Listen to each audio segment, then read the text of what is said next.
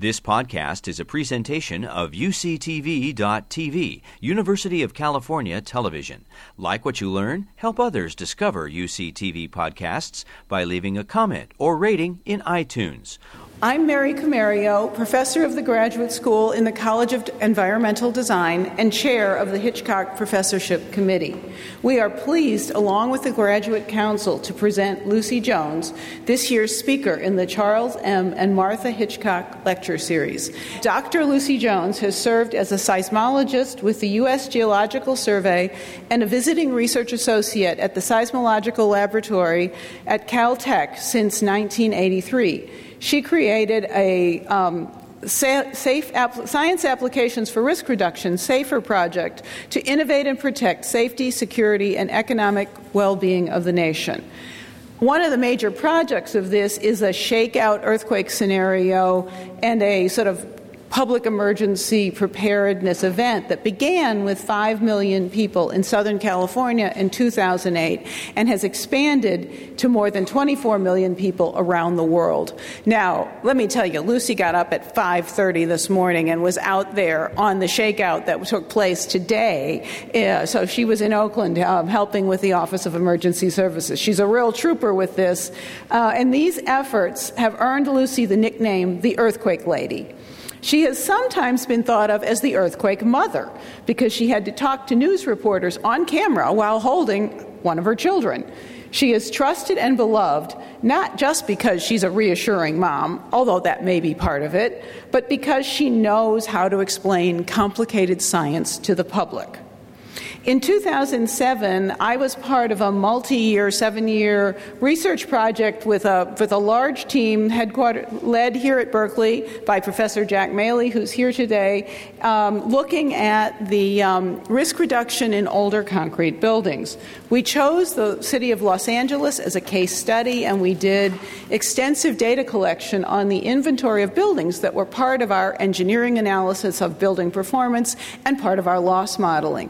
This work became background data when, in 2014, Lucy Jones was asked to serve on a special assignment by the mayor of Los Angeles, um, a science advisory seismic safety committee, um, applying the results of the shakeout scenario and are using some of our research in the background. Um, to the, look at the city's older concrete buildings, uh, the planning, water backup systems, the fire department, building solar powered wireless networks, um, a series of things. And the, the wonderful news about this amazing year that she spent building a coalition of uh, different political groups in the city of Los Angeles was that on October 9th, just last week, um, Lucy celebrated a triumphant moment as the legislation was passed and required mandatory earthquake retrofits on 15,000 buildings in Los Angeles. Um, as researchers, we were in tears. We were so happy. Um, uh, we can't tell you how important this is and how much it meant. Um, but before I tell you about her superb training, let me tell you about a, a story about women in science. Although her father, an engineer, encouraged her interest in math and science, her high school guidance counselor said, You shouldn't show you're good at math because boys won't like you. Even when she earned a perfect score on the science aptitude test, the counselor assumed that she cheated and made her take the exam again while the counselor watched. Of course, she had a perfect score again. Dr. Jones received a Bachelor of Arts degree in Chinese language and literature, magna cum laude, from Brown University in 1976. At Brown, she also studied physics and began to gravitate towards geophysics. Needless to say, she was the only woman in physics. In 1981, she earned her PhD in geophysics from MIT. She is a fellow of the American Geophysical Union, member of the Resilient America Roundtable of the National Academy of Science, and previously served on the California Seismic Safety Commission. She has received numerous awards, including Meritorious Service Award from the Department of Interior and the Ambassador Award from the American Geophysical Union for outstanding contributions to policy and public service. In early October, very recently, she was awarded the Samuel J. Heyman Service to America Medal in Citizen Services, often referred to as the Oscars of government service. The Sammys recognize federal workers who have made a notable impact in the United States and around the world. Despite being a woman in a male dominated field, Jones has never asked for special treatment because of her gender. She never needed to. Please join me in welcoming Dr. Lucy Jones to Berkeley.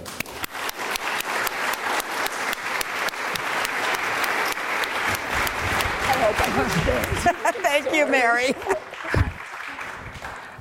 Well, with that introduction, I think I'm going to have to acknowledge that, in fact, I think that there are times where the gender has uh, actually helped me, especially in these public roles, because. Um, you know, a lot of, if you ever have wondered why you come and talk to a seismologist after an earthquake anyway, why do you care about which fault it is? It doesn't help you rebuild your building.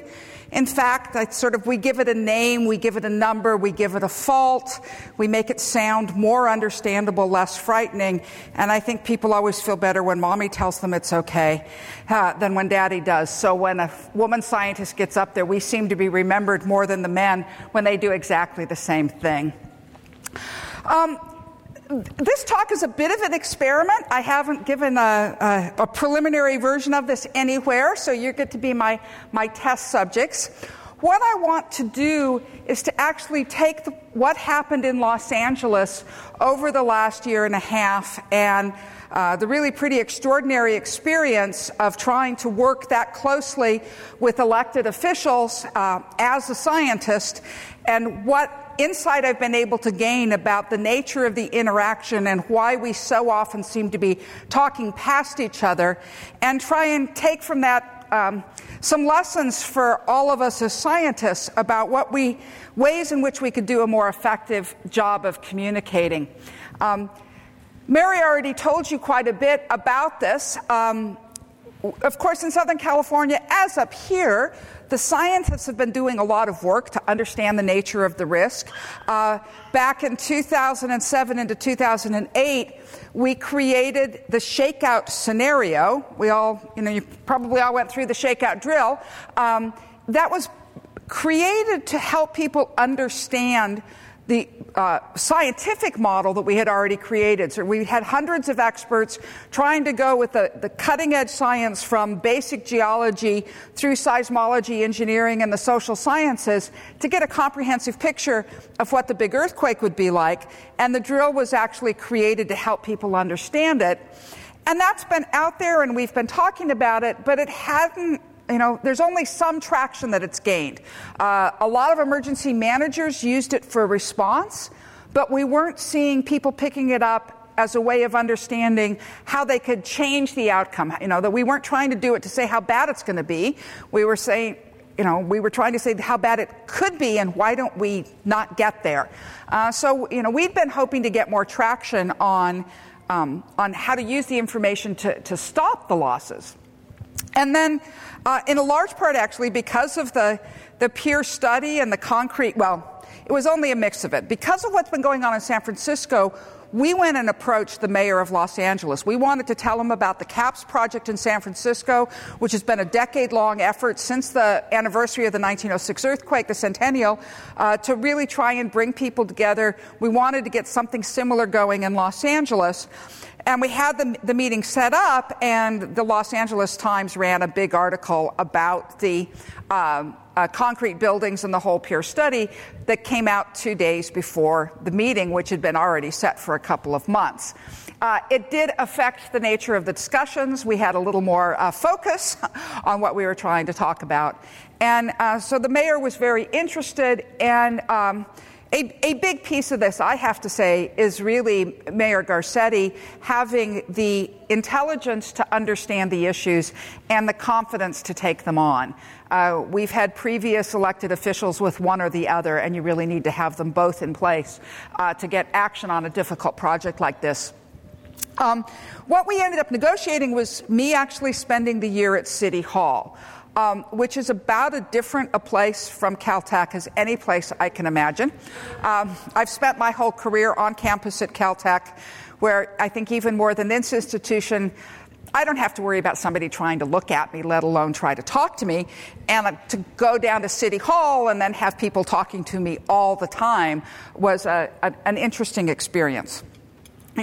Um, but I'd like to take this and look at some of uh, what happened through here and how I came to understand it and, and where it took us just uh, remind you that you know, we, we set these goals looking at what all the earthquake issues are. We wanted to protect the lives of our citizens. We wanted to improve our ability to respond and make sure we were ready for recovery. Well, these have been our goals for a long time, right? That hadn't changed. What's changed is how we've been able to respond to it. And, and here's a, um, a quick list of what the mayor's plan is. So it's extremely comprehensive, addressing multiple areas of problems with the um, uh, the built environment, particularly older buildings, uh, and the mandatory retrofit of soft first story, concrete, and excessive damage. Buildings that are badly damaged in an earthquake have to be strengthened and not just repaired. Um, uh, those are the ones that were wrapped up into one ordinance that passed last Friday, a really big deal. Um, we the voluntary rating system, it's voluntary, it doesn't require inspection. Both of these have already been in place. Most of these other items are, are underway and getting started. So it's been a, it's a huge project, it's comprehensive, and it's um, more than I thought I was going to get going into City Hall. So why? What did we do differently this time? What I want to do is start with some sort of basic things of thinking about what the scientific process is and how that compares with the way the rest of the world works. I don't know how many of you watch the what is it XKCD cartoons. Um, you know the difference between normal people and scientists. You know uh, the question of uh, uh, with the science, we don't think that cause, that coincidence is automatically causality. And in fact, I think you can put this that scientists actively reject stories. Stories give you the wrong answer, right? You go through this situation, and who knows whether or not it was really connected to that. You have to test it over and over again. The scientific process is the process of making sure you are not misled by a story, that you go to your statistics and you work out the, you know, all of the details. And in fact, I, I, I'm going to do this to people. How many of you are scientists in the room?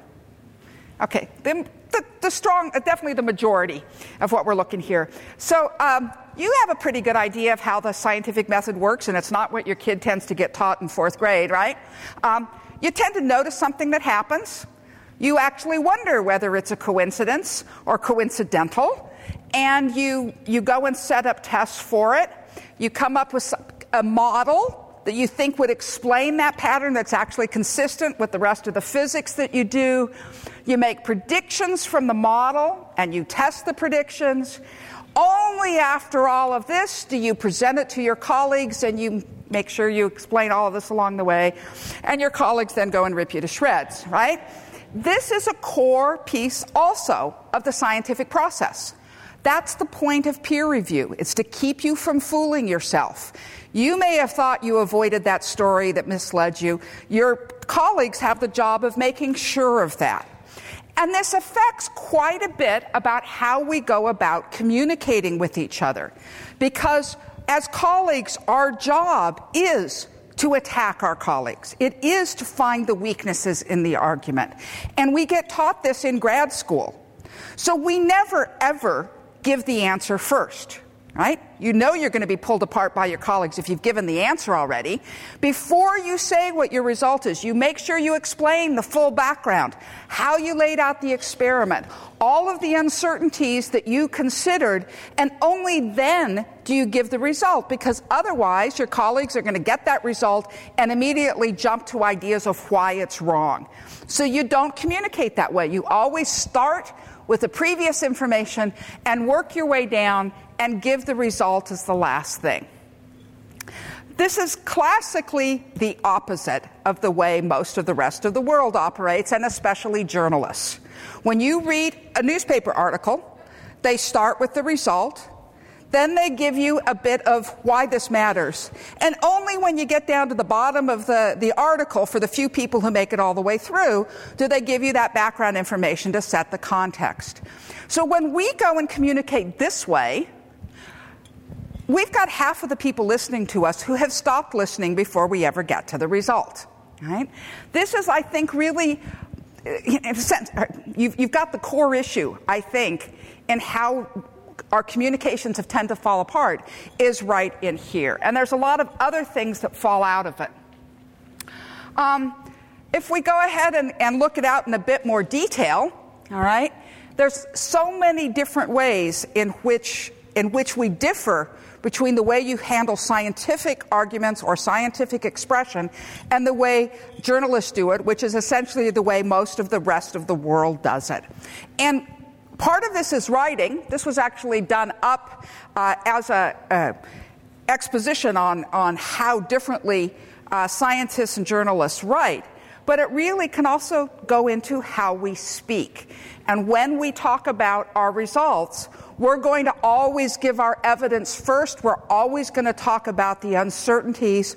We always try to make sure that there's a logical argument. And we think that people make their decisions on logical arguments, which also, in general, isn't true. Right?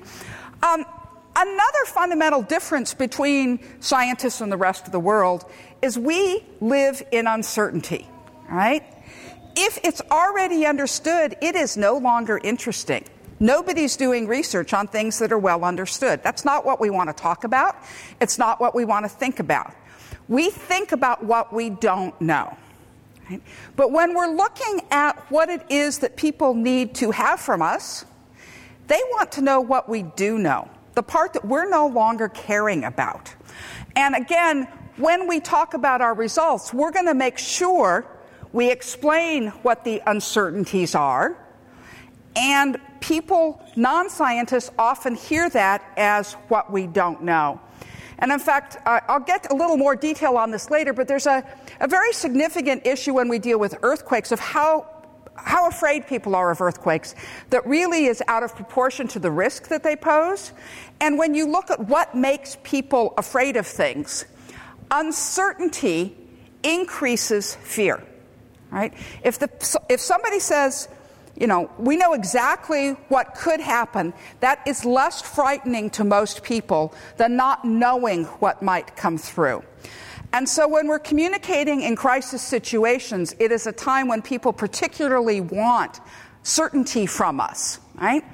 And it's very tempting to go and say we are certain. Well, there's right, scientists will tell you all about the uncertainty and leave people upset because of that. The non scientists tend to move to certainty even when it isn't there and say, Don't worry, we've got this handled. And then if it turns out, in fact, that they were wrong, it actually becomes worse. Uh, and in fact, there have been some studies on how this handled. Uh, you're going to see some work. Uh, Tim Sellnow and Deanna Sellnow, um, they were at the University of Kentucky. They just moved a month ago to the, the University of Florida and have done a lot of work in analyzing how uh, messages are perceived. They're, communi- they're professors of risk communication. Uh, and show a couple of different examples when you look at the number of stories that are created. So, what we've got here is versus time number of stories. The red's about swine flu, the uh, green is about vaccines, and the blue is about shortages of the vaccine. So, early on, people were saying, Don't worry, we've got the vaccine, it's coming. When in fact, it didn't come. Then there was a whole nother set of stories that developed about the shortages and got people much more distressed about this because they had been proved wrong. Uh, similar sort of data from um, media coverage. I don't know if you remember when there was uh, salmonella uh, in peanut paste. And peanut paste turns out to be put into all sorts of different manufactured foods. Originally, they denied that it was there, denied that there was a relationship. When more information came out later, you get this whole other surge of extremely negative stories because of the fact of being proved wrong. And it's just to say that the uncertainty we talk about causes distress. Turning it into certainty if you aren't going to be able to pull it off, turns out to have um, a whole other suite of problems. If we go back to some of the more fundamentals about science communication, there's a lot of ways in which we can use this thought about certainty versus uncertainty in how we describe it. So, especially on the earthquake side, people are often asking us if we can predict earthquakes which we can't, right? There's nothing that's different about the beginning of a, a six than a three, and so it's nothing, you know, what the threes are happening all the time, so we, we, we don't see any changes because the six is coming. But you know, people asked us that question, and, and us literal-minded scientists try to answer the question we're asked. That's also one of the mistakes that we tend to make. Just as a general answer the question they should have asked instead of the one they asked, and you're often going to be a lot better off. And if you ever listen to a politician, you realize that they never get bothered by the idea of answering a different question than they were asked. Um, I, and when you look at what happens with earthquakes, you see this a lot. Because people ask us when the next one's coming, we can't answer it. We've created a whole series of probability maps expressing the probability that we would be having this. We tend to do a lot of miscommunication through this method. We are always choosing 30 years to express it. I don't know if you know that we do 30 years because it's the length of most people's mortgages, and therefore a time frame on which they're making um, financial decisions. And we were asked to use 30 years, so we faithfully come along and use 30 years. And I would say probably half of the population hearing this thinks we know something about 30 years, and that that's the reason that we chose it. Right? Uh, so in general, I'm not sure how much good we've done with this because there's a lot of misinterpretation that comes through. Uh, and we also have the issue that the places that don't have the really high probabilities say, oh, I'm okay. Uh, I don't have a figure of this. The classic one is San Diego, right? They look at the red around Los Angeles and San Francisco and they're only yellow to orange. Hey, we're good. We don't have the problem that they do any other state in the union, they'd be the most dangerous city there was, right? So again, what are we communicating as we do this? As we focus on the probabilities, we tend to increase the feeling of uncertainty. And what we're ignoring then is the fact that, in fact, we know exactly what's going to be happening in the earthquake. We just don't know when. So by turning to scenarios, so this is a scenario that we're working on right now to get a, a much more detailed picture of what we expect to happen on, on the Hayward fault. We're calling it the Haywired scenario because we're looking at the impact on the digital economy uh, as, as well as then fr- from the, the basic science of it. By focusing on this, yeah, we don't know when it is, but we can tell you what's going to be happening. And we have a lot of details and a lot of certainty.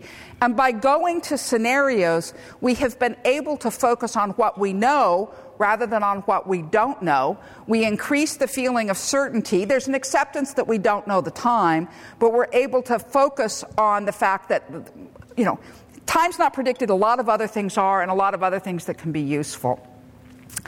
Um, Another significant issue in, this, in these differences is really how we treat conflict and consensus. Right? To a journalist, the story is in the conflict, just like to a playwright. They look for where there's disagreement, and that's where you hear, you hear the story. So, most journalists coming in and they hear an argument between two people, they think that's significant, and in politics it is. Of course, in science, argument's what we do every day, right? That is the scientific process, where one person has a model and the other person's trying to break it down, and the process by which we find truth is the conflict. So when we have a story is when we have consensus. When you've got everybody agreeing and we stop being interested in it, that's when you actually have your scientific results. So, um, the, and again, here's another problem. Once it's settled and we've moved on, that's really when we need to make sure that it's being communicated to the decision makers. So, just the whole scientific process does not encourage us to communicate focused on the, the, complete certainties. It tends to get us to focus on the uncertainties, which is what we want to do anyway. another difference I think that's significant in this is that the work in science is in details. All right? You might eventually be able to pull everything back to a big unifying theory, but to prove that something's true, You need to get down into the tiniest details, be able to isolate one factor from all others, and be able to prove what that one factor does with it, without the uh, know, confusion of the other factors. So, in most sciences, we do our work deep down in the weeds. We are really focused on separating it out. And that also is going to be how we tend to talk with each other. Because to our colleagues, again, it's where the interest is. But in general, those details are not what a policymaker needs to go and make decisions about this. So it's one more place where I see as, as our, our cultural differences get in the way of the communication. So if we sort of sum it up, what, what the scientists are doing, we're rejecting stories, we're spending most of our time dealing with uncertainties and details about the uncertainties, and we expect to be arguing with each other all the time. Right? That's just that's what our process is.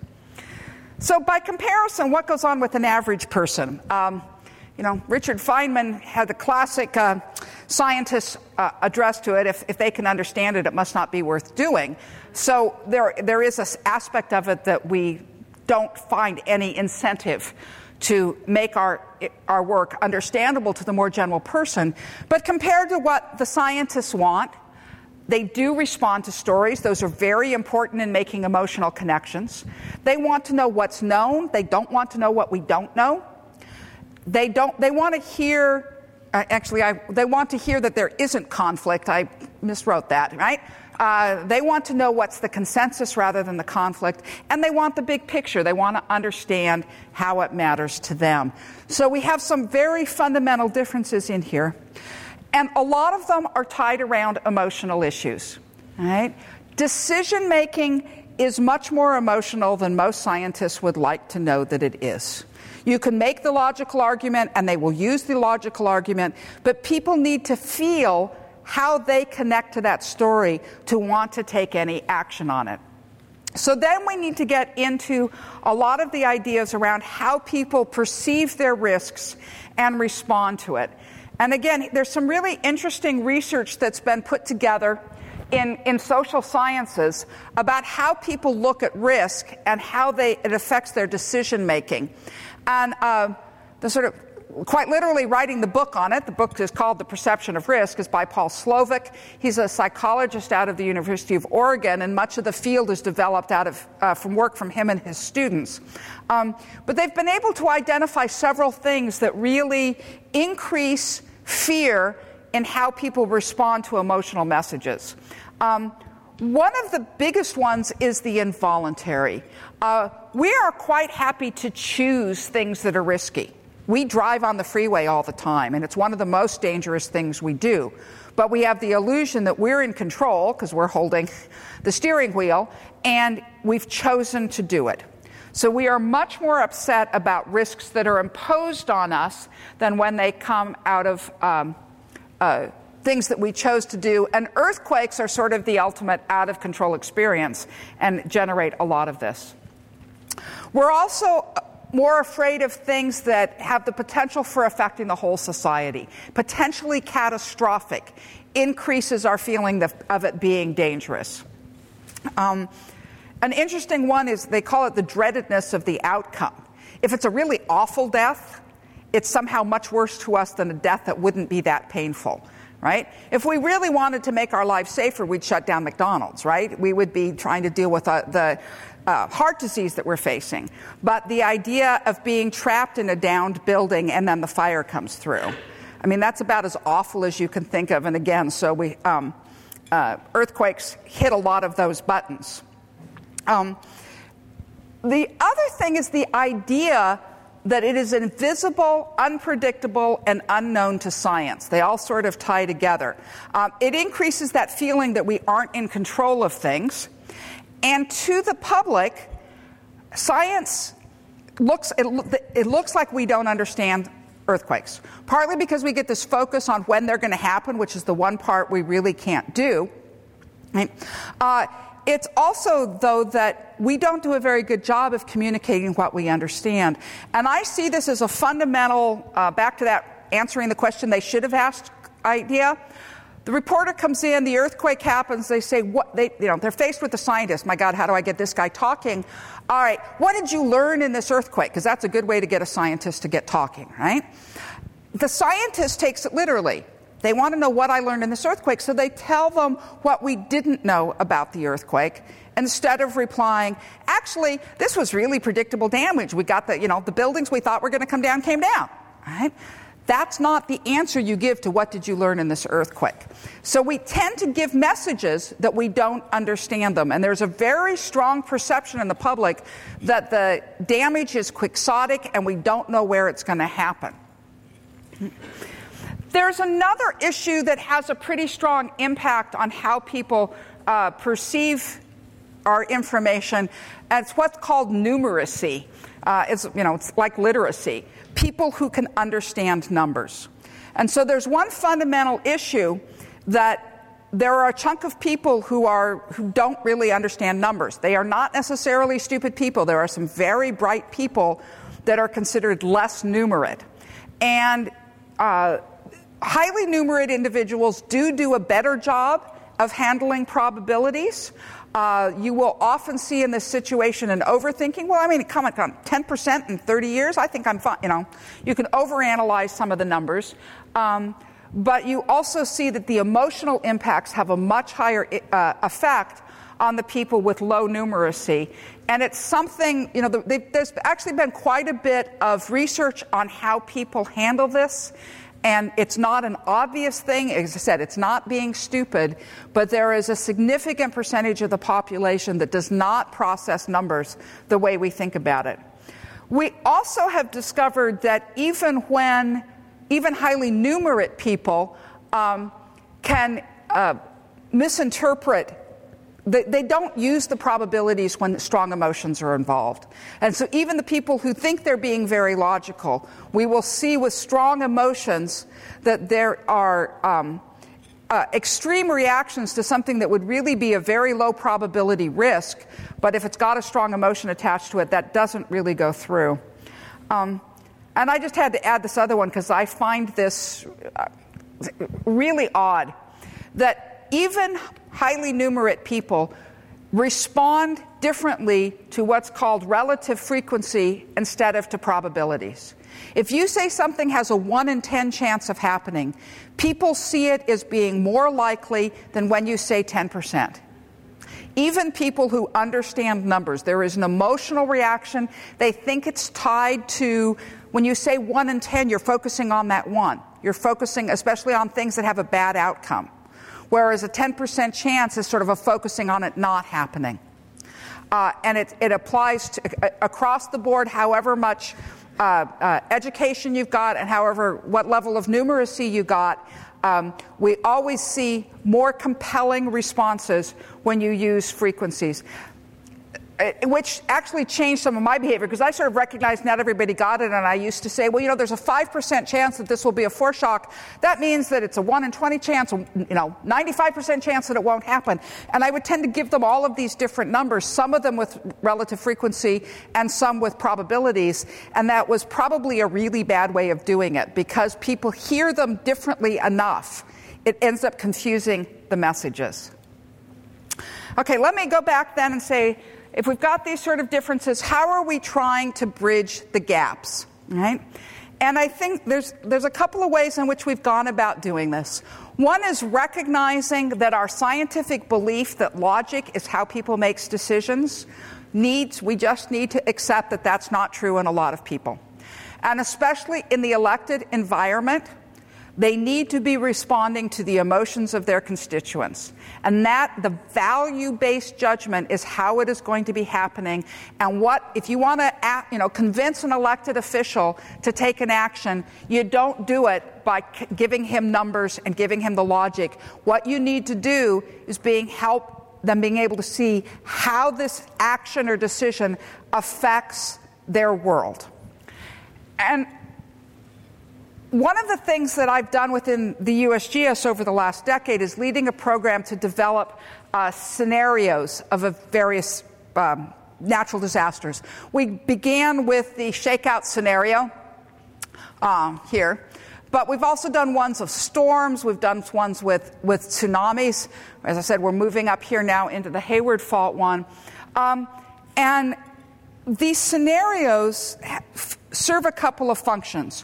One of them is focusing on what we know as opposed to what we don't know, really being able to concentrate on the impact rather than the uncertainty about what the time is. The other thing we're doing, though, is we're making a story. And I didn't realize it at the time, but as I look back, I'm realizing the incredible um, importance of that approach that a scenario is essentially a scientifically defensible story. And in fact, that scientifically defensible part is by far the hardest. You know, when we make one scenario, we're picking one plausible outcome, and the scientists tend to look at it and go, but why'd you make this assumption? Why'd you make that assumption? Don't you think that this could be what's happening? Don't you think we should be doing this probabilistically? And we have to say, you know, this isn't trying to express the true range of risk. This is being plausible, helping people understand how the disaster fits in their world and their decisions. And we have to accept that when we make a scenario, we are not going to be getting that earthquake. You know, I, when we, you know, so many assumptions went into creating shakeout. That will not be the earthquake that happens. We are trying to say this is a plausible earthquake. It's the type of thing that we need to be planning for. But giving them that story lets them see how it affects the role. And one of the things we did in this process was move closer to storytelling than I ever would have imagined before we got into it. And in fact, what I'm going to show next, um, this is actually, we took all of the scientific analysis for the shakeout scenario and we turned it not just into a story, but a movie. We are working in Southern California around the corner uh, from Hollywood.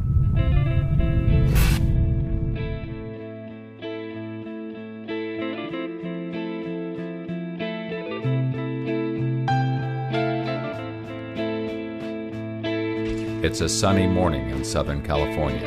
Across the region, 7.5 million people are busy at work Several hundred thousand of them are commuting to jobs in different counties, far from where they live. Over 200,000 commuters work and reside on opposite sides of the San Andreas Fault.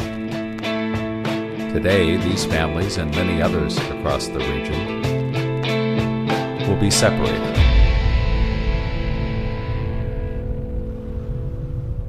Eighteen hundred people will die 53,000 people will be injured, and $213 billion in damage will occur. It's 10 a.m. The largest earthquake to hit Southern California in modern times has just begun. Some people react appropriately, others don't. In the intense shaking, nearly 1,500 buildings collapse infrastructure is severely compromised and 300,000 buildings suffer significant damage. The rupture travels 200 miles northwest along the San Andreas Fault, violent shaking lasting as long as two minutes in some areas. Finally, the earthquake is over.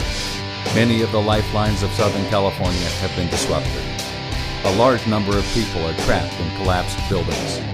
Over 1,600 fires start, some turning into super conflagrations. Millions of people are trying to use their phones, causing the system to become overloaded. In the months ahead, there will be tens of thousands of aftershocks. Residents will struggle to recover from the earthquake. There will be no water for weeks or months, and no electricity. Traveling from point to point within the city will be extremely difficult and 255,000 people will be displaced from their homes. We are all in this together. We will suffer the consequences if we don't do our part right now. How quickly life gets back to normal after this disaster is up to you and those around you. Your level of personal preparedness will determine your quality of life after the quake. It's a good idea to have a fire extinguisher, a first aid kit, and enough water for each person in your household to have at least one gallon of water a day for three days. Have an emergency plan. Decide now where you will meet your family after an earthquake. Make sure there's a person out of town you can contact to let your loved ones know that you're okay. Homeowners should be sure to bolt their house to its foundation. Consider whether earthquake insurance makes sense for you as part of your financial plan. Even if you're not a homeowner, you can secure your personal possessions against earthquake damage. Preparedness is not only for the home but also for business. Be sure that your company has emergency plans for a major earthquake. Empower yourself and your family. Be prepared.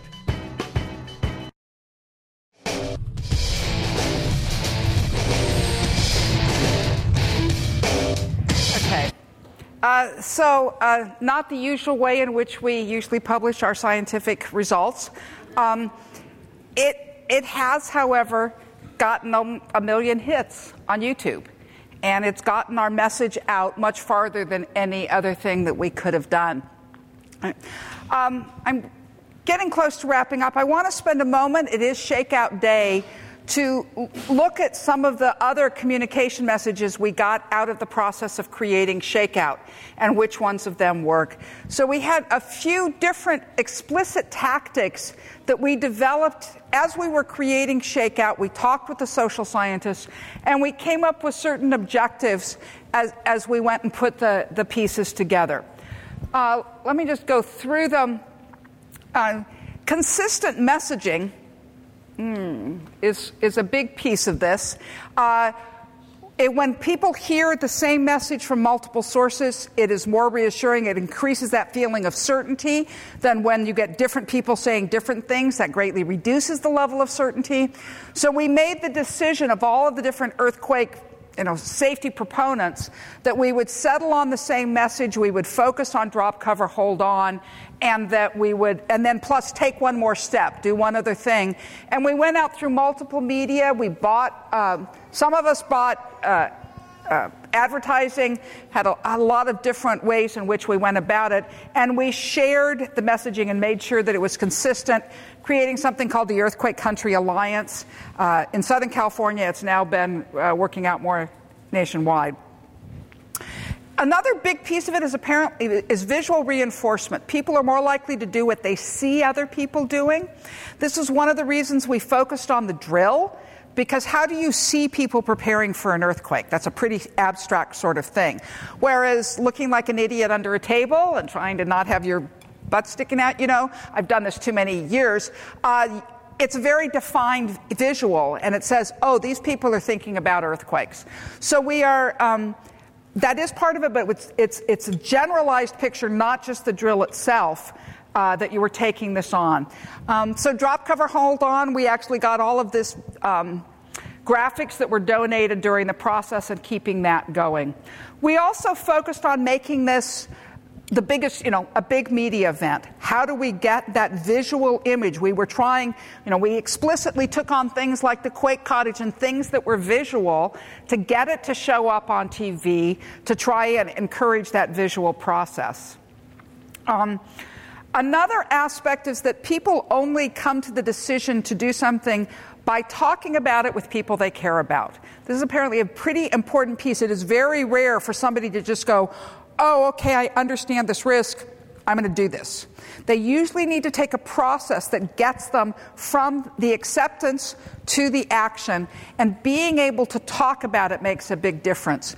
Um, in the drill, what we did is focusing on trying to have um, the drill happen in in all of the different entities at the same time. The reason we're doing this is to encourage people to talk about it so that the kid comes home from school and says, Mommy, I had an earthquake drill today. And mommy's like, Oh, I had one at work today too. And daddy's, Yeah, so did I. And maybe you get some family discussion going. Um, at a different level, this is really the process that happened by me moving into City Hall. One of the reasons that it happened where I think it hasn't in a more, eh, you know, eh, with, without such close collaboration is because you needed to sit and talk about it and make it seem real and, and make it part of the discussion to get it to happen. Right? But then I think one of the other really important things that they said is that we shouldn't be just presenting the problem. And this is one of the core issues, and I think it's going to, it plays into a lot of other scientific communication, that we as scientists are only comfortable talking about the things that we do, right? I'm an expert on seismology. I need to be talking about that and not about the engineering issues. And especially, even if I'm willing to pretend I'm an engineer, uh, or at least talk about what my engineering colleagues have done, the policy part really feels like it belongs to someone else. But it's been really clear that when you present the problem without a solution, you don't encourage action, you encourage anxiety. And in fact, some more work from the Sellnows, they uh, expressed it as this, they called it the idea model, that internalization, explanation, and action all have to be part of any crisis communication. Um, and that if you don't have all three pieces, you, re- you often make it actually worse and less likely that people will take action. Um, they did a lot of different studies. I decided I'd just throw this up here and say, yes, there's numbers behind uh, all of this as they tested various groups of people. But what you get down to is if you only tell people what they should do and the science of it, but you don't tell them how it relates to them and why they individually should care about it, you generate indifference. If you convince them that it matters to them and you tell them why, what's going on, but you don't tell them what to do about it, they actually test out with diminished knowledge and confidence and less likely to take action. Um, you have to put all three of them together to actually see an increase in action and, and working towards these things.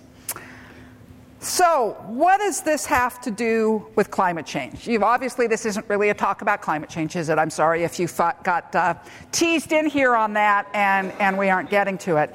Um, you know, but I, my experience is out of that earthquake process, and I feel like I'm coming up with results.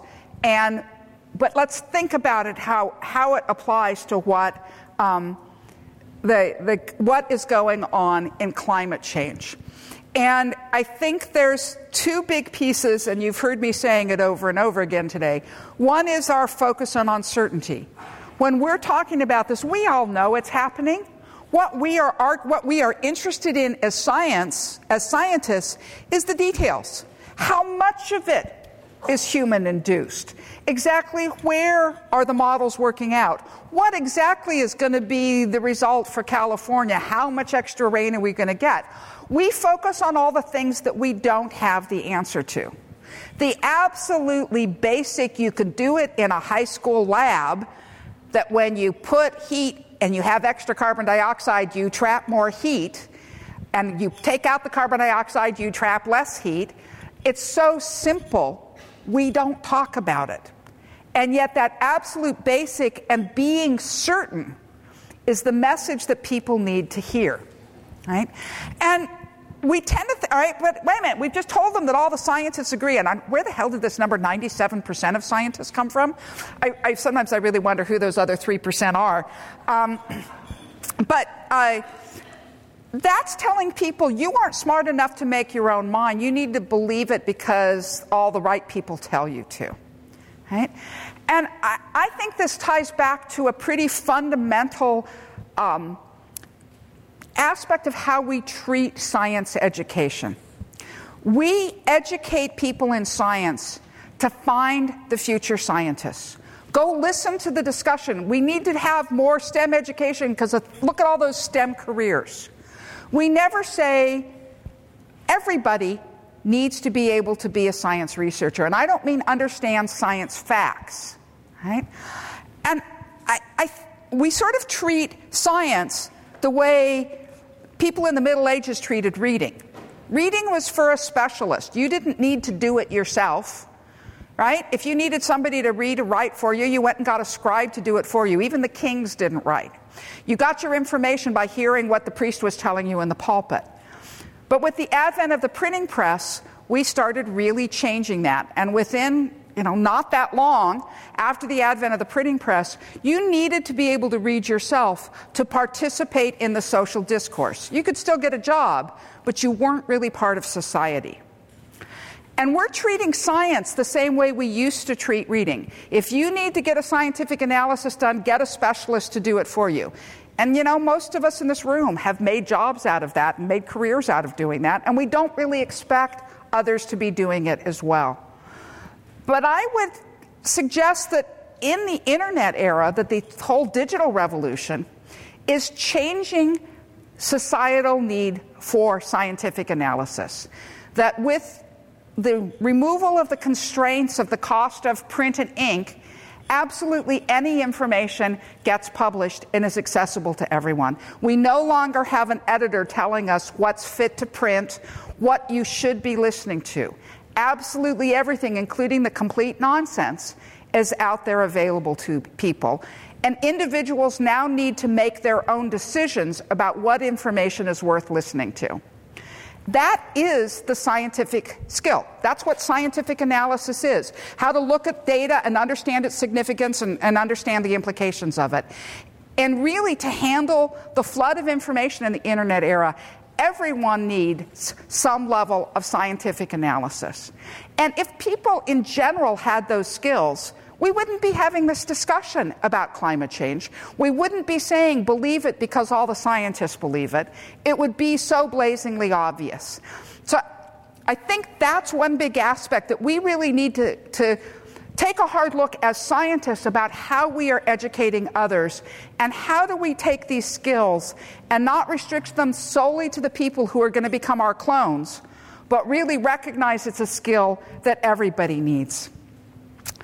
The second issue that I think we're facing with climate change is that we have done the classic thing of we've told people what the problem is without giving them a solution. When scientists get up there and talk about climate change, we talk about all the things that are going wrong, and you got to deal with it. And most people, I've actually started sort of checking this out with people, and I, we should probably do a more statistical analysis of this. I am astonished how many intelligent people who accept climate change, your general Californian, um, believes that the only way to deal with it is giving up our current life. Right? It seems like the solution is got to we've got to give up fuels, you know, fossil fuels. Doesn't that mean we have to give up our computer? How are we going to manage to have the life we want? And we really don't want to give up the life we want. So we move back from thinking about it. Yeah, it's happening, but I guess we'll have to adapt. Or I guess it's not, I don't want to think it's happening because I don't want to deal with the consequences.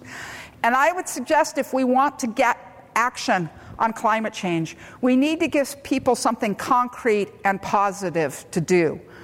Um, when I look at it, I tie it actually to the rather fundamental issue that oil is finite. You know, there's various versions of this model that show oil production versus time and how it's expected to go. And as we have, you know, the, the, the, graph shifts at times. When we started fracking, we got a lot more uh, versions of oil. We have deep water drilling that's able to go on. Um, you know, as we make explorations, we've been able to delay the running out of fossil fuels. But that does not mean we won't run out of fossil fuels any more than avoiding an accident somehow makes you immortal, right? there is still only so much oil out there. And at some point, and whether it's 2050 or 2100 or sometime, we will be out of oil. And when that happens, we will either no longer have energy or we will have renewable energy. And I'm pretty sure, we're pretty smart people, we will have renewable energy. So that's where we're going to be eventually. And the only question is how much social disruption and how much ecologic disruption we take to get there. So there's a really clear, obvious answer to what we do about climate change. And that's we invest a whole lot of money in renewable resources because whoever develops the really efficient renewable energy, they're going to be ruling the world when we get to this world without oil. Why don't we want that to be us? And we could take that message and combine it with climate change and say, there's your solution, and it's good for the long term health of our country. Let's take positive action and move in that direction. And I think, you know, the, why I was successful in LA was not, it was having a clear story of what the problem was and tied it to a solution. You take these actions and you are protecting our city. We need to do the same thing with climate change. And, you know, people don't want a world that falls apart. They don't want it so badly that if we don't give them a solution, they need to believe that it isn't going to end up there. And to be able to believe it, they need to see the path forward. So, thank you.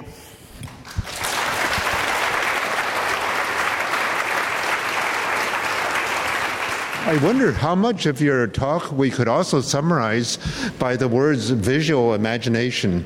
You mentioned that scientists think one way, journalists think the other way. But in my experience, every scientist I've ever known thinks visually. And when I read newspapers, it's very clear that the journalists are verbal thinkers.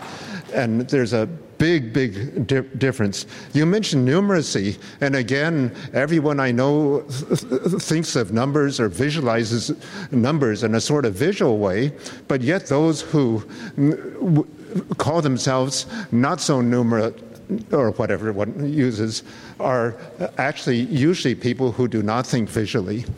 And then you also mentioned the process of science education where we select those who will be future scientists. Basically, our science education right now is selecting those who think visually and excluding other words, other people. And I think you also pointed to an ideal world in which the general public is kind of scientifically literate. And I would venture that that ideal world you describe is actually where everybody is somewhat visually uh, uh imaginative, that everybody still has the same visual imagination that they had when they were five years old before they learned to read. Uh, uh, And, and, and you pointed out Gutenberg and how Gutenberg changed the world and changed uh, uh, reading from being something that only a select few did to something that most people could do. And I would say using visual imagination might be the equivalent of your Gutenberg, that if we get everybody to use visual imagination, then uh, what we call scientific thinking would not be the world of just a select few. I, I, would agree that all of these things I think would help, and I do think visualization is part of it. Um, I do think the storytelling part is one of the biggest things that can be visual, but we know as scientists we have to reject it, and yet the users, we could really use more light than this. Uh, the, the, users uh, uh, need the stories for the emotional connection. Yeah. Uh, so in stories, we might set up a hero's journey, and pretty quickly we're going to get into good guys and bad guys. Is that going to work for in a case like this? Do we need to talk about good guys and bad guys? I don't think we should be talking about good guys and bad guys, and I think that that's actually been one of the problems. And whereas just going, here's a solution that makes a difference, and you tie a, a concrete solution and an action you can take, it's going to be a lot easier to acknowledge it and move forward. Hi, uh, great talk. I was really the the last thing you talked about was the action, and you gave a very big example that right. we can change our entire system. But I'm wondering if it wouldn't be at least as effective to give people like maybe even solutions that, as a person who really cares about global warming, you feel like, oh my God, this is pathetic. But if your goal is to get someone to begin to believe the science, then like planting a tree in their yard might actually help them believe global warming science? I think you have to have uh, some connection already made to get. I mean, I don't think that it's wrong to go for those small actions, giving people individual things that they can do. But, and I think one of the problems with climate change is it's so large, it is a hard thing to make that connection. So, um, you know, it's, none of the solutions are, you know, ex- absolute. Let's put it that way. You know, we need to, but I think that these ideas that you tie solutions to the problem, you give actions, it, it, it, makes it easier to process the information. And you can say, we've got these bigger ones, and we can take these smaller actions along the way. Mm-hmm. At the risk of being uh, disdained for this, I, I honestly do want to know about educating scientists because as a science writer now, mm-hmm. um, I have worked with scientists most of my life, and when I have individually talked to small groups of um, often PhDs and, and, former academics who are now in the private sector, um, I'm not credible to them until I tell them about my science training. And then all of a sudden, okay, you're okay, you're a geologist, that's good. No, I'm not. I was a mediocre geologist. I'm a superb writer. You know, right. I know that.